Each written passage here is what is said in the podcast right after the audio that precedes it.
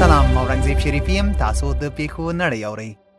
د امریکا ولسمشر جو بایدن د خپل لومړی کاري ورځې په ترڅ کې د مهاجرت، کورونا ویروس او د اقلیم د مسایلو په ګډون 15 فرمانونه امضا کړل. د امریکا په تاریخ کې کاملا هریس لومړنۍ آسیایي افریقایي میرمن شوه چې د ولسمشر د مرستیال په توګه لوړه وکړه پژواک ځینې چینایي شرکتونه د افغانستان جلغوزي د برازیل په نوم پلوري او دغه نوم چینایي ژبه کې د پاکستان لویدیز کلمو له اختصار باشي څخه چې برازیل ته هم وایي په ناسمه توګه اخیستل شوی دی بي بي سي د امریکا د ولسمشر جو بایدن لخوا د بهرنیو چارو وزارت لپاره غوره شوی انټونی بلینکن وایي له افغان طالبانو سره به د امریکا تړون وڅیړي الجزیره پاکستان په سعودي عربستان کې د پوز نوې تقاعد شوی جنرال بلال اکبر د راجا علي اعجاز ځای ناست سفیر وټاکه